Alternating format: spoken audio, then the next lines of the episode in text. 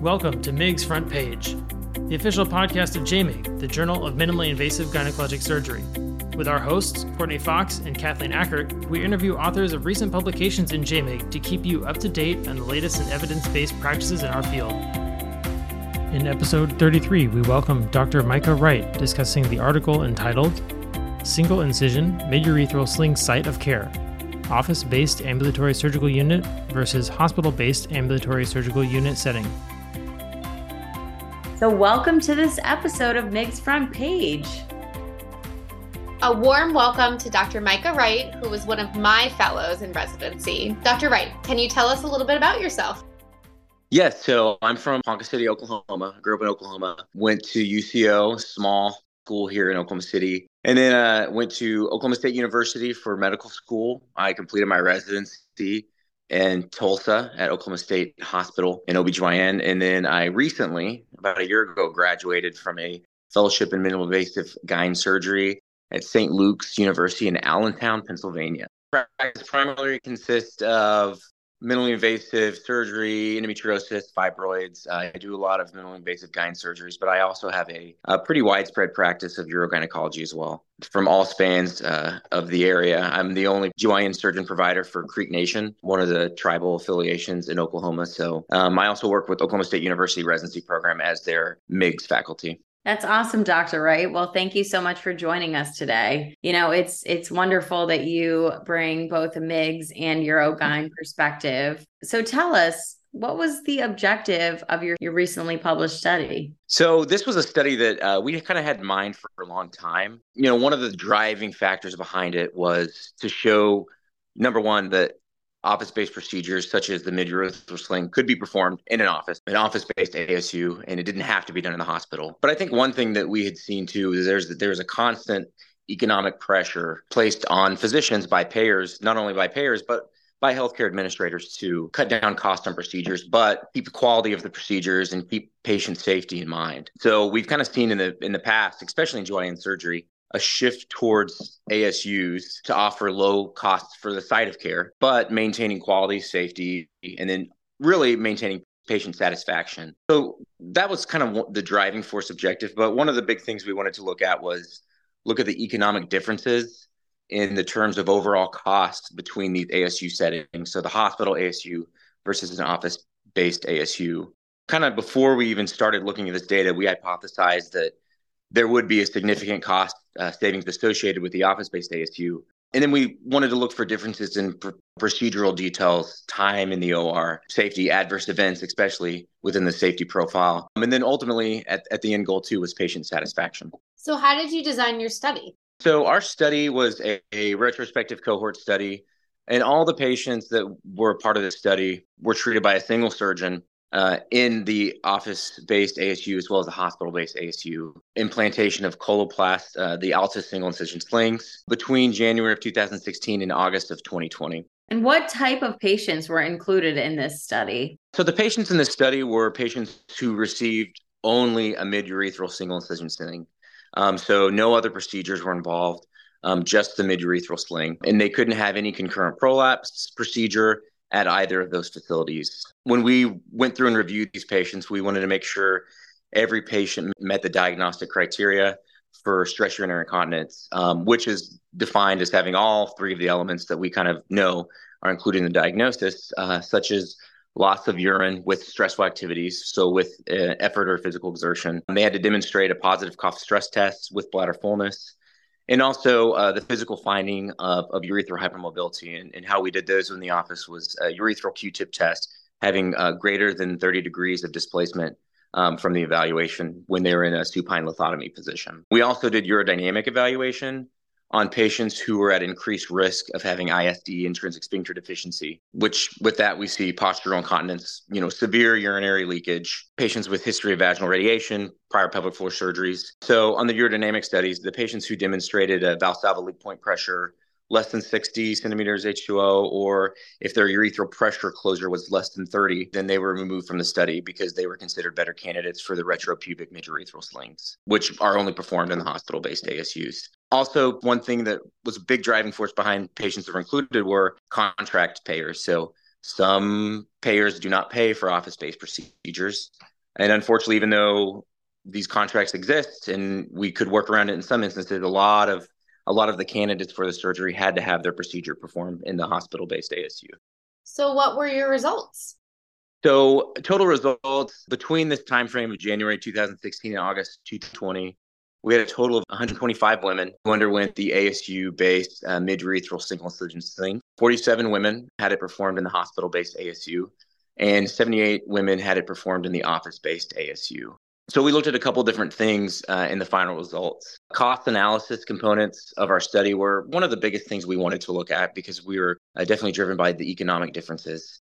Ultimately, we looked at reimbursement amount for each different facility. So what we found was the mean total charge for the office-based ASUs was around 4,564 uh, with a standard deviation about $158.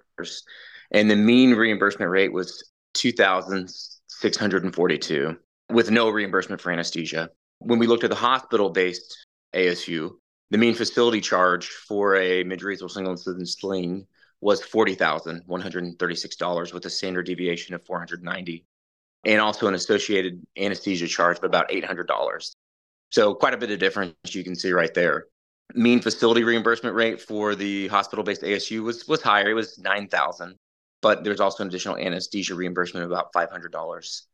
So total mean global cost in the hospital ASU was about 9,500. None of the reimbursements we looked at included the operating surgeon charge because those are the same regardless of where you do the procedure. Um, another thing that, like I said before, we wasn't one of our main objectives, but was a was a pretty important objective to us, was looking at the total patient encounter time. And this is something too that was kind of a barrier to care in the past that we've seen, but the hospital-based ASU total patient encounter time was about 344.7 minutes with a standard deviation of 39 minutes compared to the office-based ASU where the mean total patient encounter time was 53.76 minutes with a standard deviation of 10 minutes. So pretty big reduction in time there being able to offer it in the office. Total time in the OR in the hospital-based ASU was 50 minutes with a standard deviation of eight minutes. And this was recorded as the time of entry into the OR, documented from exit into the recovery room. Compared to the office based ASU, the mean total time for procedure was 22 minutes with a standard deviation of, of four minutes. The other aspect, once again, we looked at safety. We wanted to look at adverse events that is commonly associated with procedure, regardless of where you perform it. So Overall, only two patients reported uh, unanticipated adverse events. This was in the hospital based ASUs. No patients were seen for emer- emergent evaluation or treatment for the short or long term follow up. Uh, in the office based ASU, there were no adverse events reported. We did have 11 patients report commonly associated events that were anticipated with the procedure. So it sounds like all the things that you found really point towards the safety and efficacy of doing it in the office. So, how can we counsel our patients differently after this study? And has this actually affected your practice? Definitely think it has. I mean, really, in this study to us, it underlined the importance in consideration for determining the site of care for patients that are undergoing these procedures Right. A lot of things we look into when we kind of determine who is a good candidate for it outside of payer information. Um, so there's a lot of things in the study we looked at to see if they were a good candidate to do it in there. But I think now this has kind of widens the current available literature and support that we can do it. So I think offering the patient a chance to have more of a stress-free, a less time-consuming procedure when we can prove that there are benefits to it safety-wise besides just the cost and timing wise.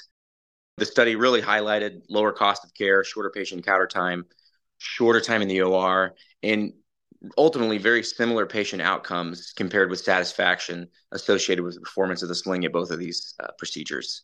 Um, one thing, too, despite the overall safety and efficacy, it's well established and regardless of the care setting. So either way, it's very well established, good safety. There's still barriers in accessing care. One thing is also patients being a little bit cautious about where their site of care is received and if they prefer to have general anesthesia.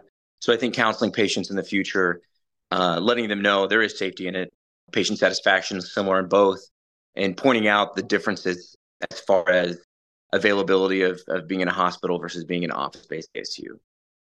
I think one really interesting thing about all of these slings that were done in the office is that in Dr. Lucente's ASU, which is where these were done, is you guys don't give fentanyl and Versed. It's not like you have a CRNA coming in. Like you do these completely under local anesthesia, which I think is mm-hmm. really great.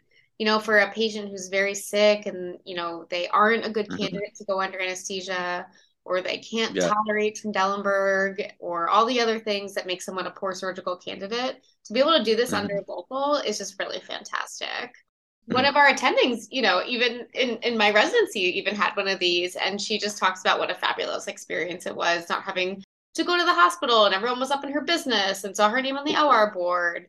So I think mm-hmm. it's a really, really great alternative. Are there any future directions that you see this study going in or anything you'd like to look at in the future? And just in general, there's a big push for a transition regarding surgical site of care and cost benefit is definitely an important aspect of it but there's a lot more global considerations. And and those are mostly patient safety and patient selection anesthesia capabilities and patient tolerability. So i feel like some of the direction that this is going in right we have to keep those things in mind because the patients have to be able to tolerate the procedure in the office. And although for some patients it sounds like a really great idea going through all the risk with them, even though there's low risk adverse events, they have to be able to tolerate it. So future directions would, for me, would be to you know encourage more studies uh, for ambulatory procedures um, and ambulatory surgeries. Right, this is technically a surgery, um, although it's a kind of considered more procedure. It is a surgery, but you know, moving towards the standard of care, keeping this as an option for a standard of care, not just as a kind of a fatical idea, but something that can actually be really achieved in multiple scenarios. One statistic we kind of pointed out in there was uh, 22.5 million ambulatory procedures and surgeries were performed at ASUs with only 2% of patients requiring hospital admission. So, transition to the ASU is going to be both beneficial uh, for the surgeon, right? Because we're able to break down this barrier of care, but also for the patients. Well, I think you hit the nail on the head in terms of this study because it highlights the importance of women's choices in terms of what they feel comfortable with, in terms of having a procedure, whether they can withstand taking a whole day off and having a hospital based procedure versus if they can be easily done in the ambulatory setting. So, we really appreciate this study. We look forward to future information about office based procedures.